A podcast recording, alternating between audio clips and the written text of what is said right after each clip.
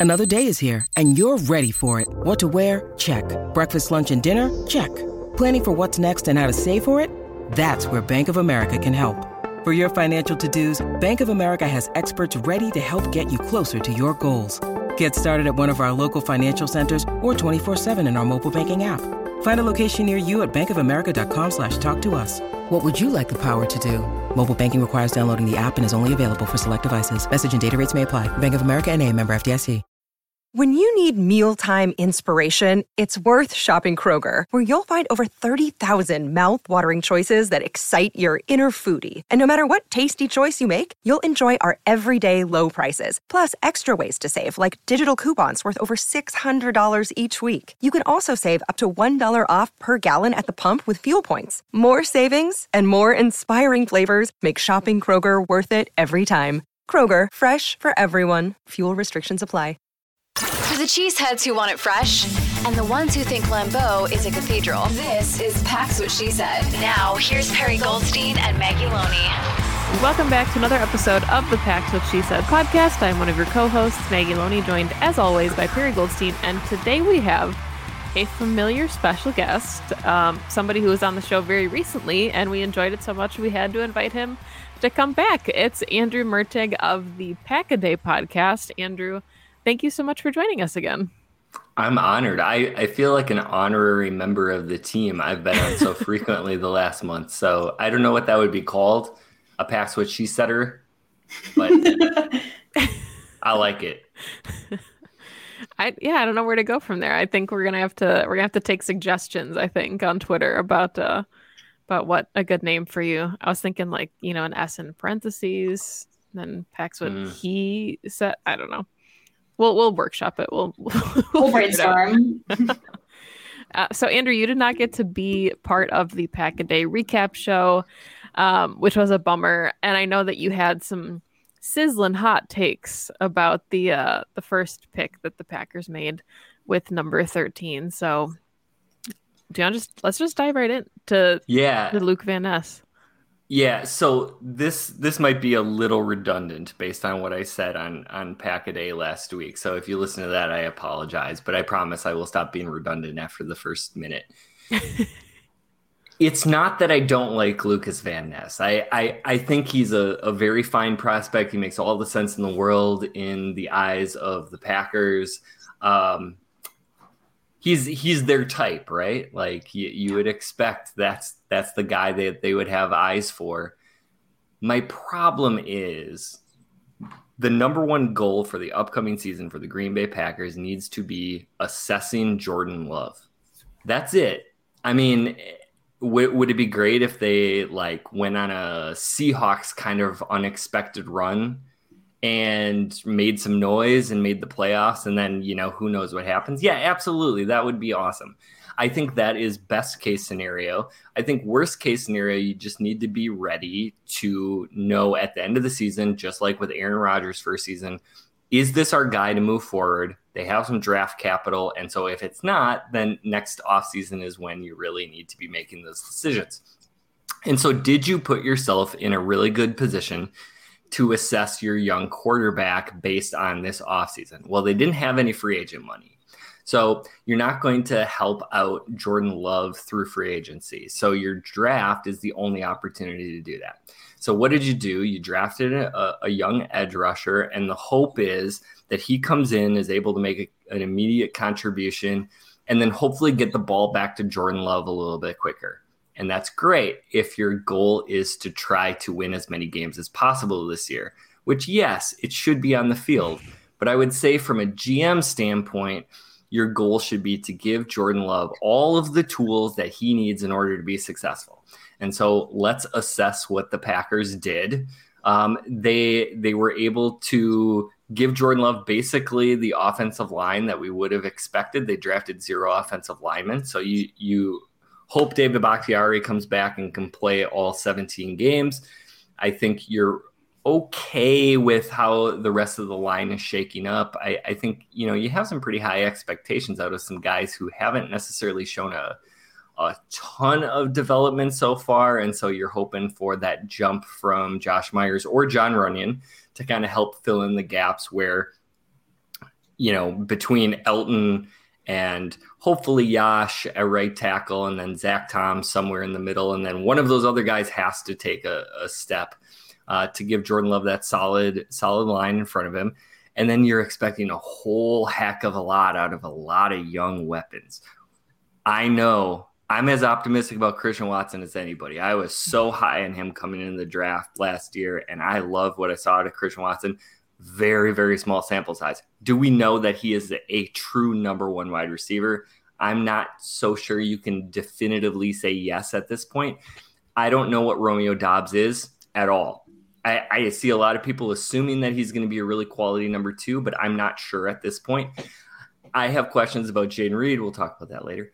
Um, and then you have a bunch of like incredibly young wide receivers that I don't think it's fair to expect a lot out of. And we know what the progression in the NFL looks like for tight ends. It typically is not an immediate contribution. And so we'll talk about those players as well. But I think it's unfair to expect a lot of that. So, what are they giving Jordan Love? Pretty heavy dose of the run game, probably. But what if teams are able to take that away? Or heaven forbid, what if the one of the wide receivers, especially Christian Watson, gets hurt for any extended period of time? I don't know. This is the kind of offense I want to throw my first year starting quarterback into and then just like hope everything clicks. Like I would have much rather seen them give him somebody in the first round, like, you know, JSN maybe. But like, um, okay, I'm sorry, hold on. Yeah. What what makes you think that JSN isn't going to be like a Jalen Reagor? You know what I mean? Like a total yeah. bust. Like why why pick? You know what I mean? Like why stray from what the Packers normally do and take someone like that versus what they did, which is like what they always do, which is give him a bunch of weapons in the second round.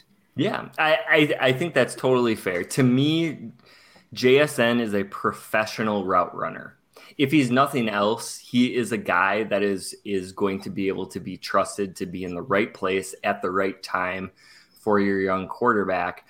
And to me, adding that and then just increasing the odds, right? Like maybe he doesn't turn out, but then there's a little bit fairer expectation that Christian Watson is a true number one. Romeo Doubs becomes a true number two. Like out of all of those rolls of the dice, some of them are going to turn up right for you.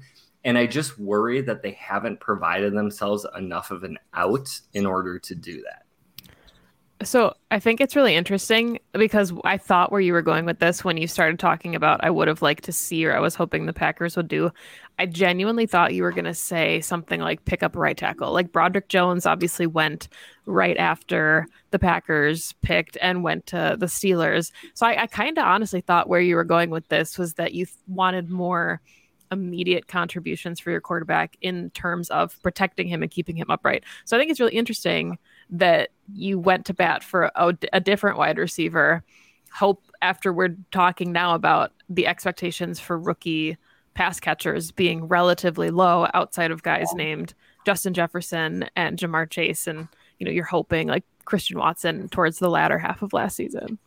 Yeah, and and thank you for bringing me back to that point. I uh, clearly clearly I'm thinking uh, only like singularly right now. But Broderick Jones was my number five overall player, so yes, I did love him. I would have I would have preferred that the Packers did something on offense to really just like invest in this unit Jahmyr and Gibbs. say.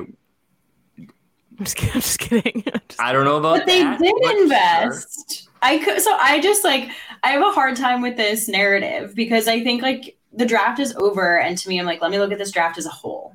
Right? As a whole like regardless of where they picked each player like what did the Packers do and like bring to this team and I think also Andrew you and I might have like a different view on like roster building and like what this year means because I love the LVN pick because you take, in my opinion, like you take those like premium freak athletes with those high picks. And the Packers value edge, they value corner, potentially tackle like in those spots. And so like no part of me expected them to like stray and take wide receiver. But if you look at the draft as a whole, I'm actually coming at this thinking, well, look at all of the playmakers, potentially like pass catchers that they gave him, right? They took two tight ends and a wide receiver on day two. Um, they took two more wide receivers later on. They didn't take an offensive lineman, which again I thought was kind of odd, but they must think that the group that they have at the moment has enough talent somewhere in there to put out a best starting five. Like to me, I and then you add in the three wide receivers they took last season and Josiah DeGuara, who seems to have a really nice connection with Jordan Love. And I view as a whole, well, Jordan Love's got a ton of weapons. And I agree with you, like this year is about evaluating him 100% because it's basically this year and like maybe 2024, and then they have to make some kind of decision. But I think they did give him enough to surround himself. Now, is this season going to be bumpy? 100%, especially when you have a new quarterback and just like all young guys. But I think the opportunity for them to like develop and grow together also can't be understated. And I guess you can respond to that, but I also am wondering like if they had the room for it, would we want at this point the Packers to take a veteran, especially in like the wide receiver room, for example? Or is because I'm in the camp of like just let the young kids kind of go. And if the season ends up being some like kind of wonky roller coaster, at least we're going to see what they have, right? No one's getting snaps taken away by a Sammy Watkins. No one's getting like taken off the field by a vet. We can just kind of like let the kids play.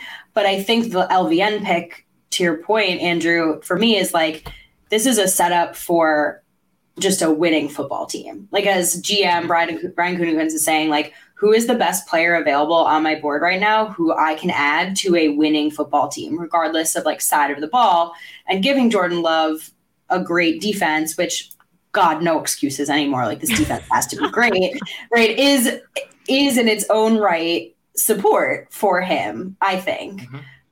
But it's all about like what kind of like vision. And I guess the Packers are just always like, now and future. And we're seeing them do the now and future just with a new quarterback. You are giving me a lot of things to think about. Here. I know. I'll, I'll, I'll, try.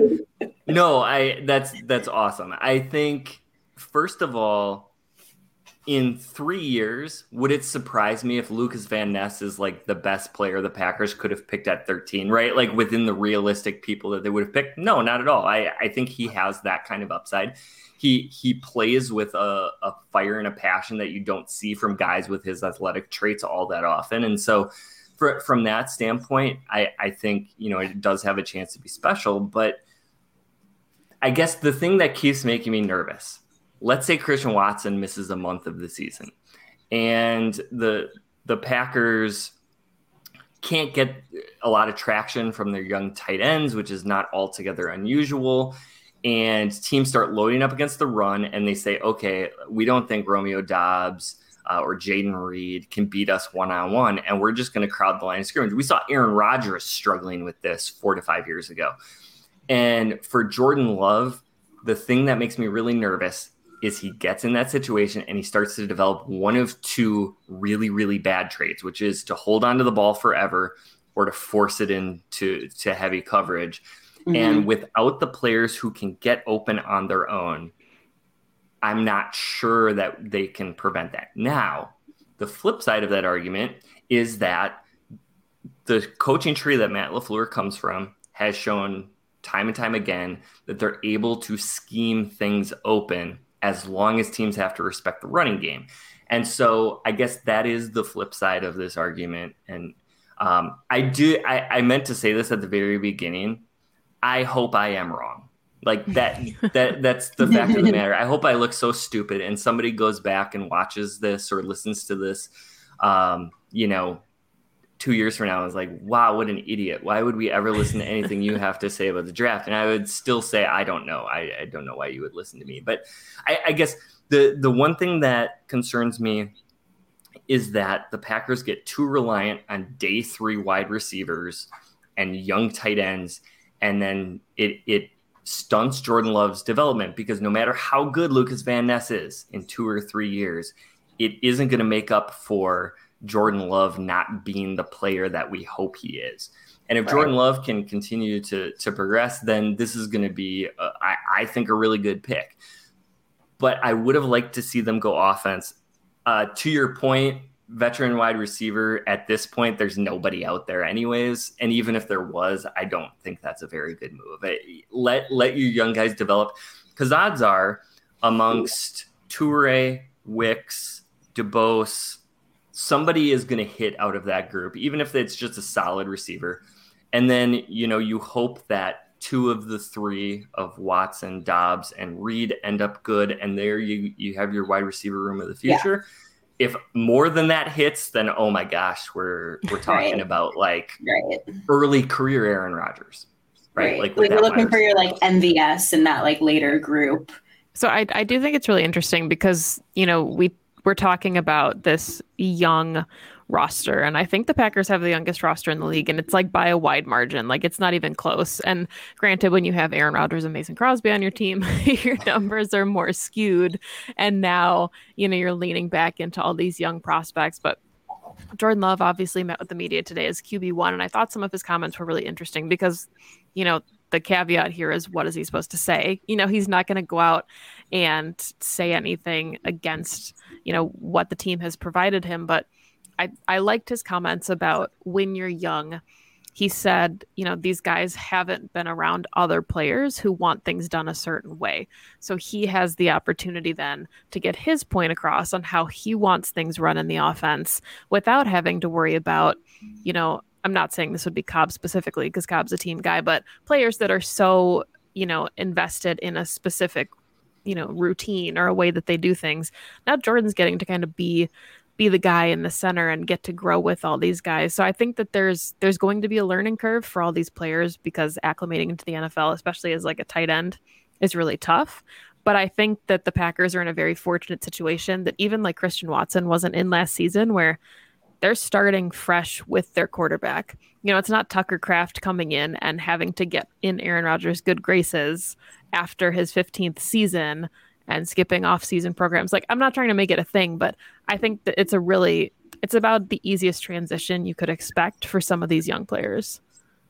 Yeah, I mean, we, so there's there's kind of two schools of thought if if you listen to the national pundits. One is, whoa, how are they going to win with this young wide receiver group? Because you see like well, the Bills went out and and got Josh Allen, Stefon Diggs, and Justin Herbert came into a situation where there were already Keenan Allen and and Mike Williams. So like, how are they ever going to do this?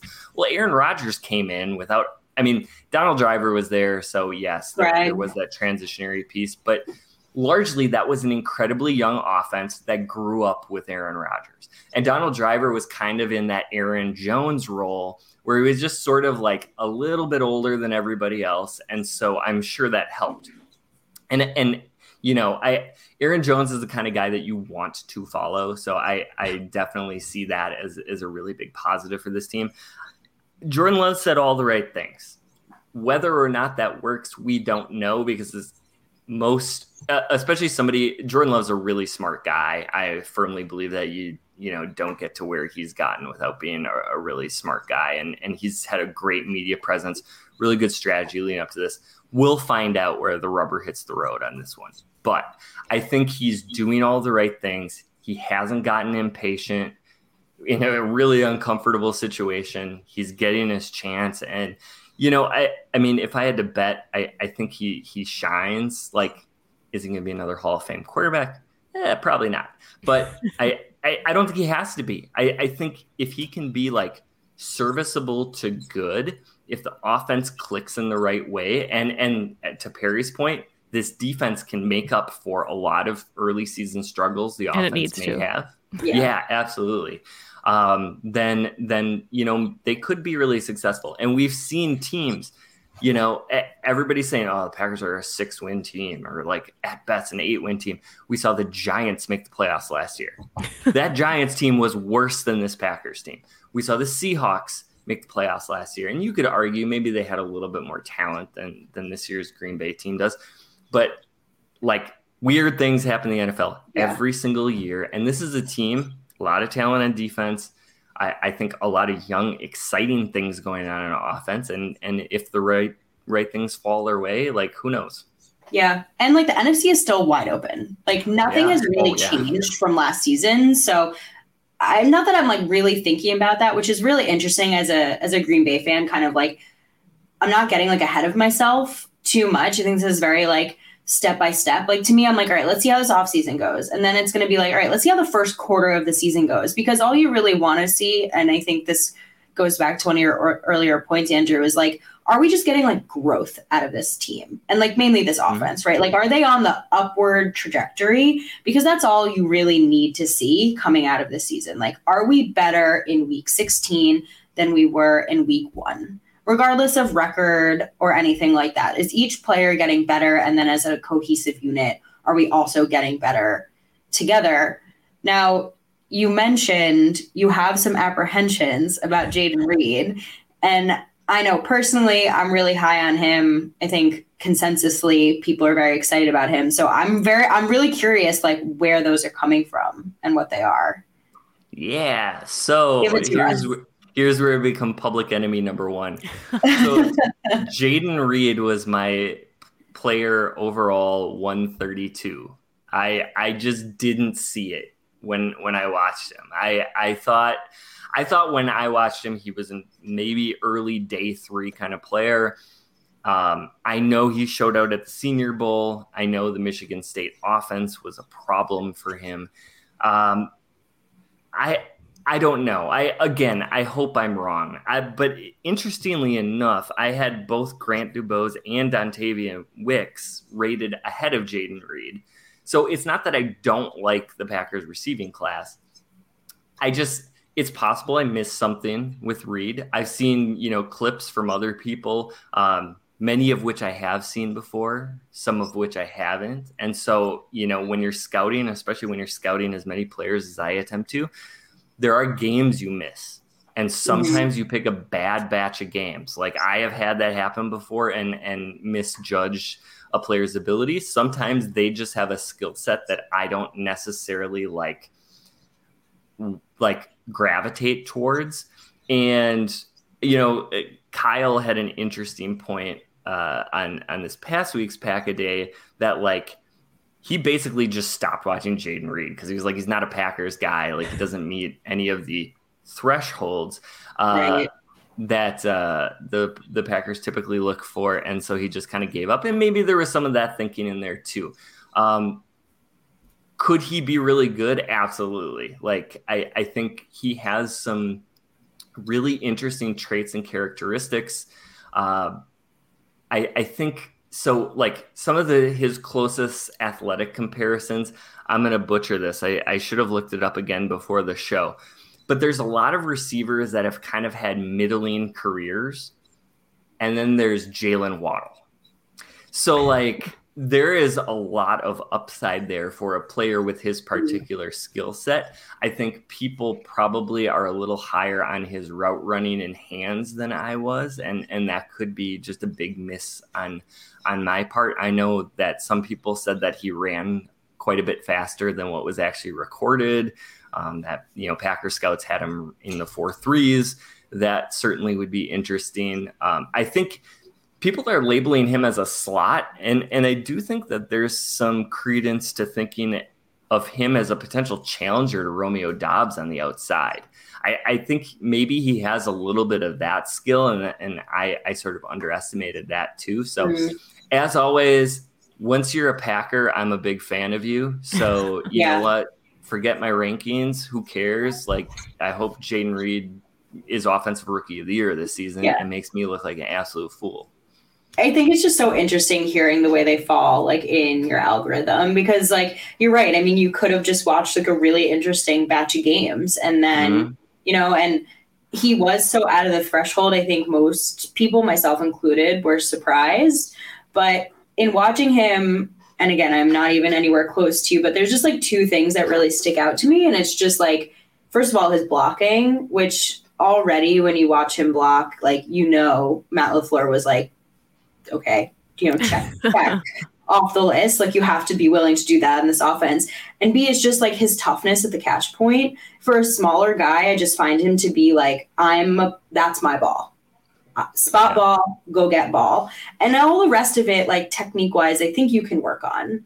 Um, you know, he didn't come out of like any kind of like bigger program. as You said it, like Michigan State had a really tough season. There's always like ups and downs when it comes to that. But like you said, we could kind of say the same thing about Christian Watson last season coming in. Like, you know, he, they didn't ask him to do a lot and, you know, he doesn't have a refined route tree. And then you get into the NFL and you get into the right place and you can really blossom.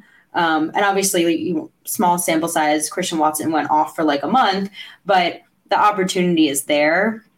So I'm excited about Reed. I'm also a little bit biased because I went down a rabbit hole of watching interviews, his interviews, and like, damn, that is a good kid. Like, that is a kid that you want to root for. Oh my God. I was like crying during one of them. It was also one o'clock in the morning.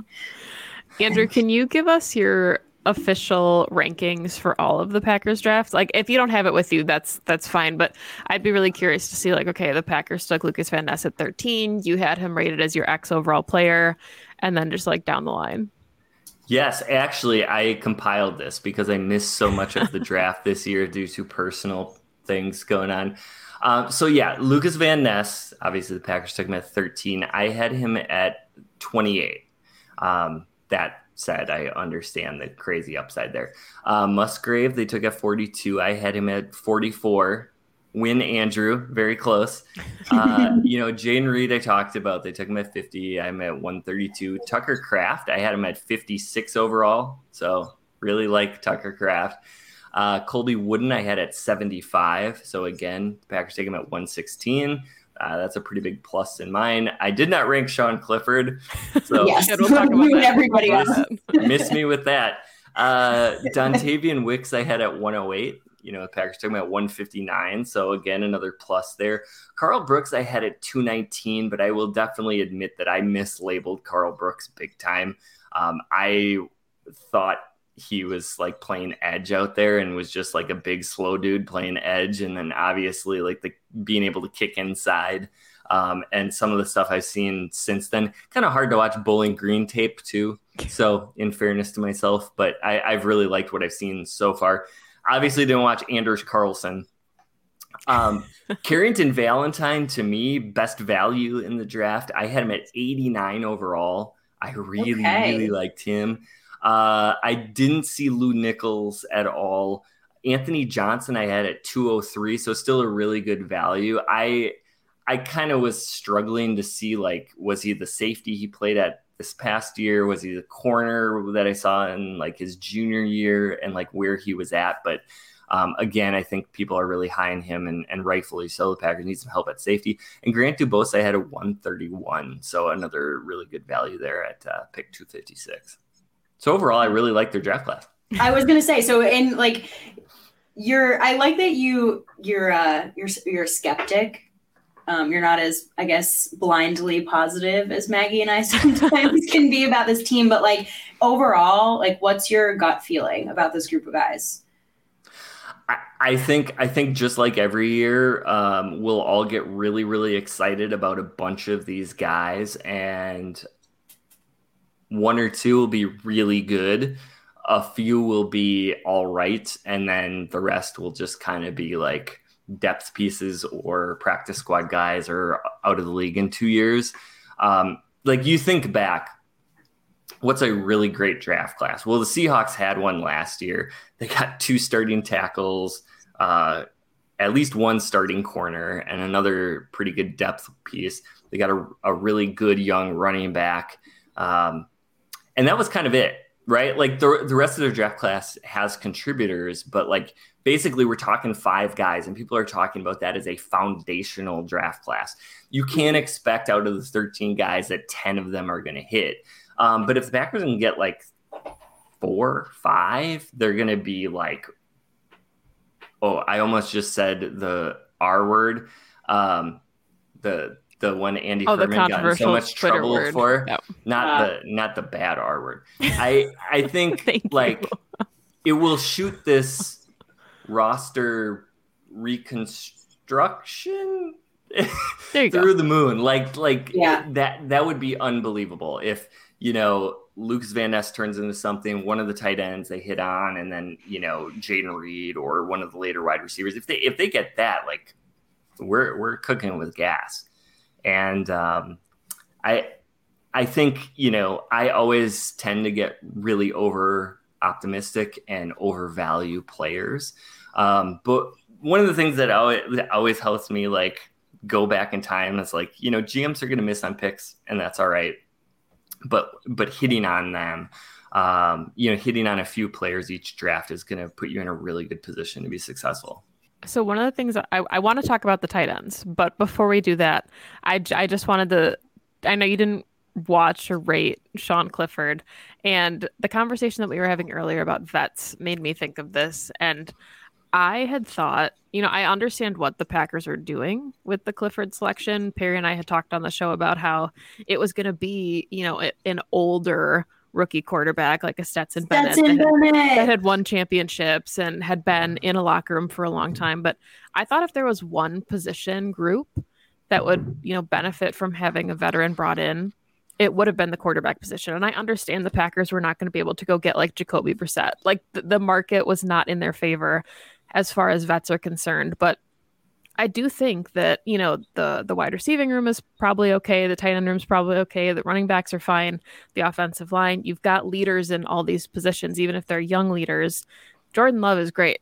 And I know that if Jordan Love goes down, the season is a wash anyway, because you're trying to evaluate him and only him. But I I don't see the benefit necessarily of developing Danny Etling and Sean Clifford. So to me, I thought if there was going to be an opportunity for them to bring in another voice, Jordan Love gets a sounding board. That's the position group where I thought we would maybe see a free agent addition. But again, I know there's not much out there that, you know, would constitute like a serviceable backup that would be willing to just sit. It is really interesting because at best, Sean Clifford is like a really I don't know if intriguing is the right word, right word, but he's a project, right? Mm-hmm. Like this is a guy who they are saying is really intelligent. He actually has really good physical tools. He's just like a disaster mechanically.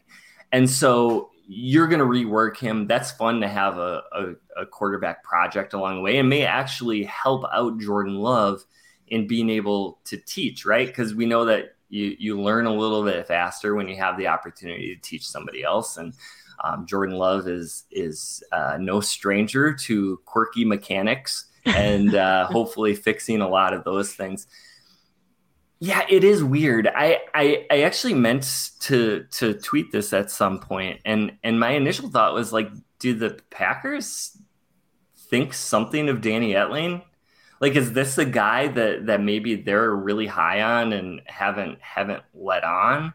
Because it was a weird pick and it's like if the Packers really loved one of the backup quarterbacks, I don't know why like taking them around earlier would have been like a huge obstacle. So I don't know that like the sudden fall was the reason why it was Clifford. But yeah, I, what, what what concerns me, and yes, like there is the idea that the Packers are actually competitive and Love misses a few games and then you know you're all of a sudden out of the playoffs because you have to turn to a rookie fifth round pick. My bigger concern is twofold. One, you have a lot of young receivers. And so, what's going to happen when you get to the preseason?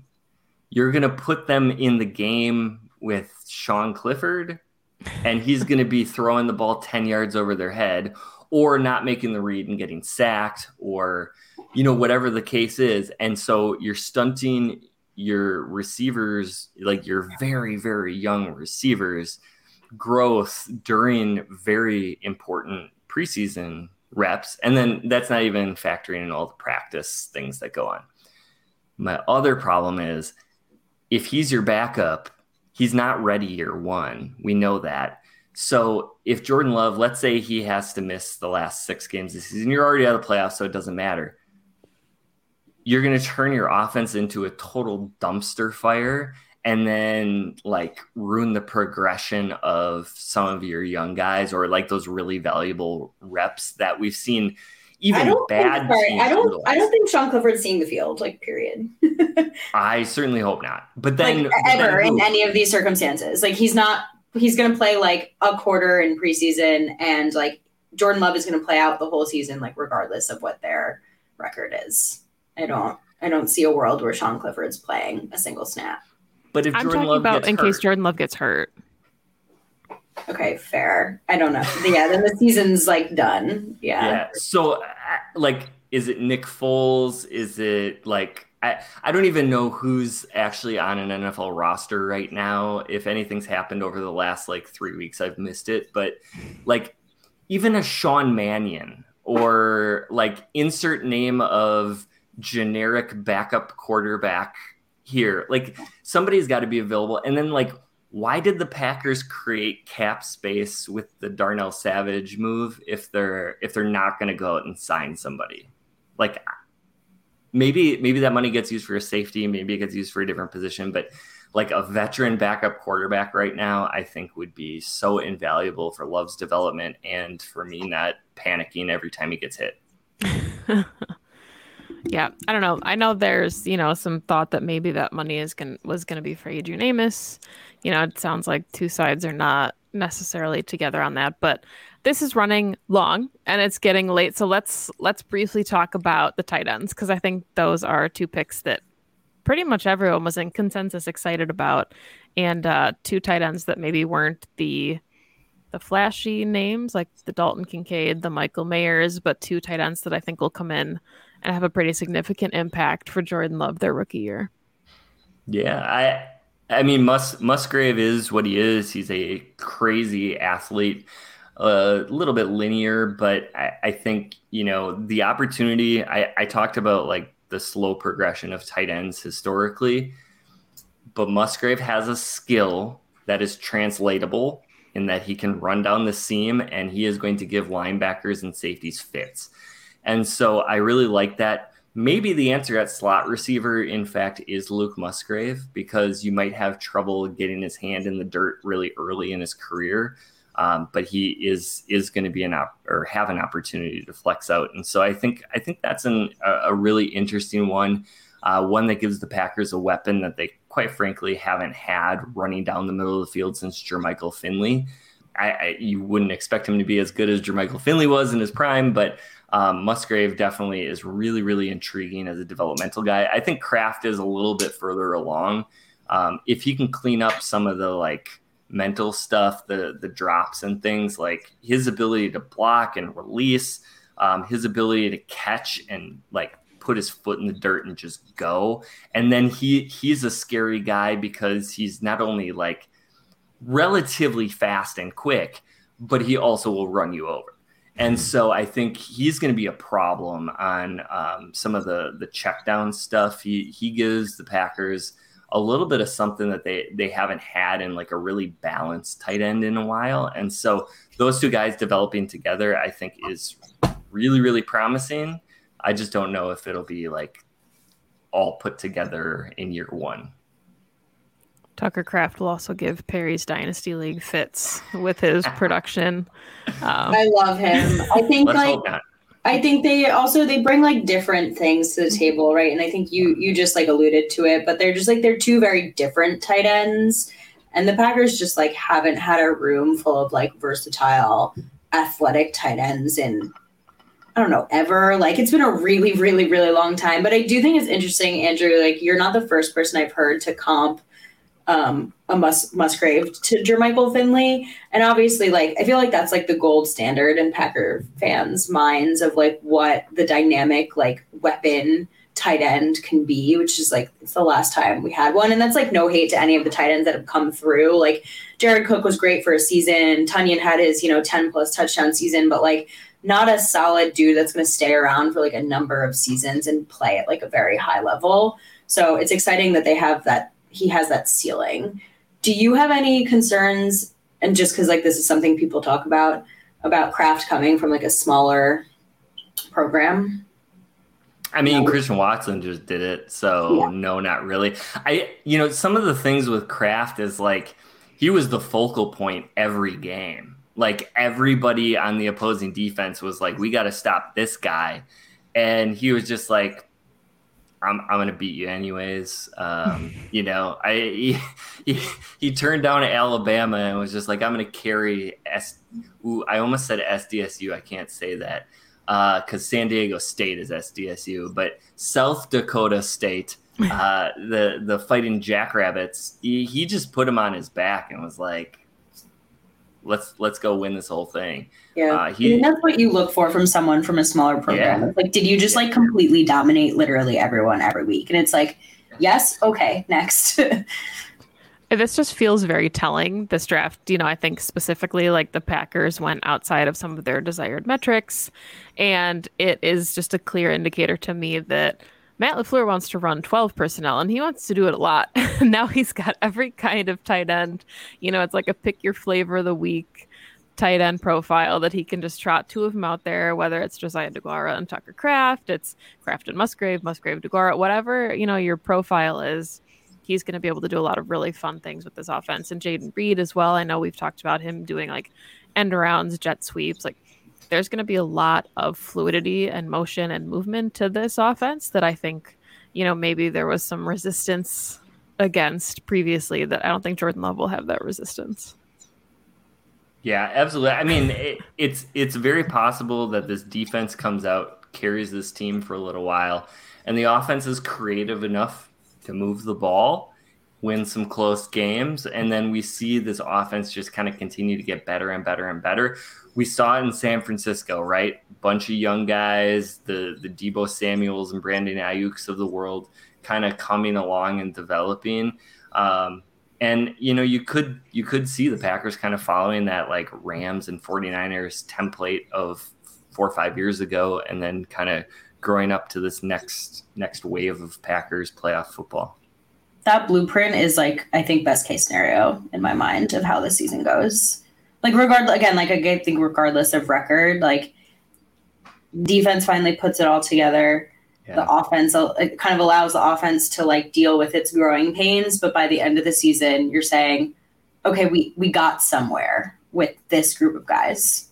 I can't yeah. think of anything else to add, quite frankly. I think that was a wonderful way to kind of wrap up not expectations. I think expectations is too strong of a word, but what we're looking for and how maybe this season with this draft class will be a really good litmus test for coaching staff and a lot of these new players that we're talking about. So, Andrew, why don't you go ahead and tell the people that are listening where they can find all of your work if they don't already follow you?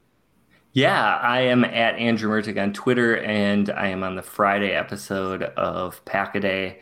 Um, and I apparently guest uh, appear on That's What She Said all the time. A new thing. Pencil you in. All right. You can follow the podcast at PWSS Podcast on Twitter. You can find Perri on Twitter at Perri underscore Goldstein. You can find me on Twitter at Maggie J. Loney. Um, you can follow the podcast, find it, download it everywhere that you find your favorite podcasts. Tell your friends about the show word of mouth means a lot to us. We like when people tweet us and tell us that they're listening to the show. So that's fun. Uh, Andrew, as always, you are wonderful. We'll think of a cool workshop fun name for the next time that you come back on. Um, you have a standing invite, especially during draft season, because it's a lot of fun to, to talk Packers with you. But that is all the time that we have for today's show. So thank you, as always, for listening, and go Pack Go.